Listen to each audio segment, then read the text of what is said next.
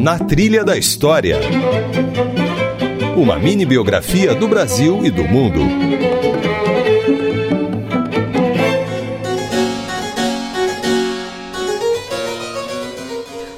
Olá, eu sou Isabela Azevedo e começa agora mais uma versão reduzida do Na Trilha da História.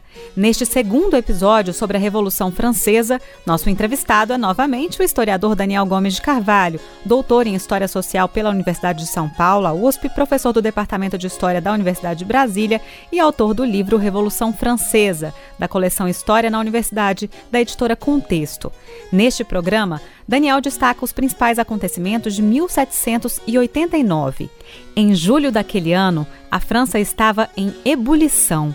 O cenário político passava por uma série de mudanças e os preços do trigo e do pão estavam nas alturas. Parisienses pobres estavam cansados de testemunhar os privilégios das elites enquanto passavam fome. 12 de julho de 1789, a gente tem troca de tiros no Jardim das Tulherias em Paris.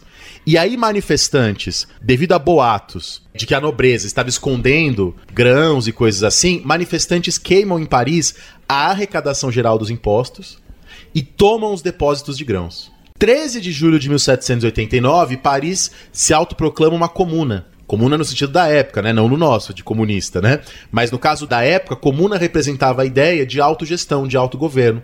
E aí a população precisava se armar. Boatos corriam que havia armamentos na Bastilha, a antiga prisão do Estado. Uma multidão correu para lá, mais precisamente 953 homens e uma mulher.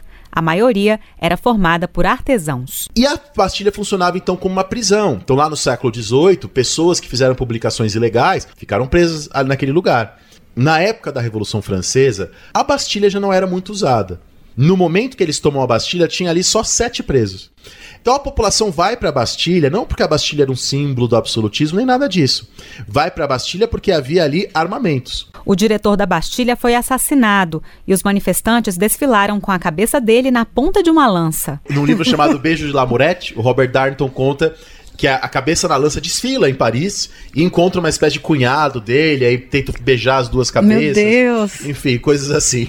Naquele momento, a queda da Bastilha não foi um marco da Revolução.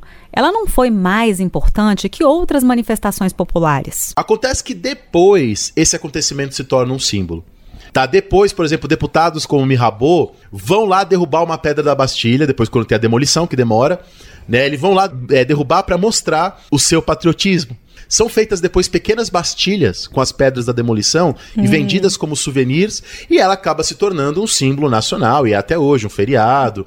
Em outubro, explode uma outra revolta popular, desta vez protagonizada pelas mulheres.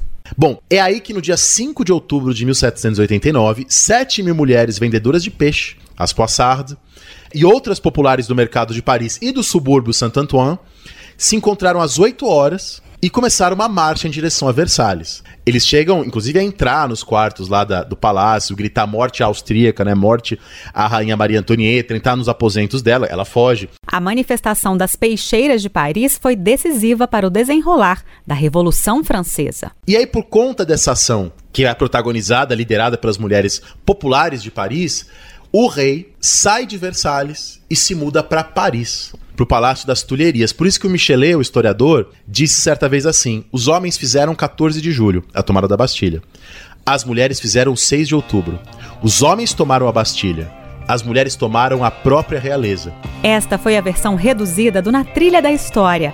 O episódio completo tem uma hora e traz, além da entrevista na íntegra com o historiador Daniel Gomes de Carvalho, canções do musical La Révolution Française, encenado em Paris na década de 70.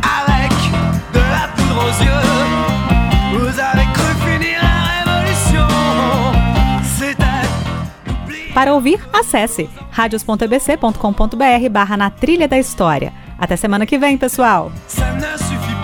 Na Trilha da História.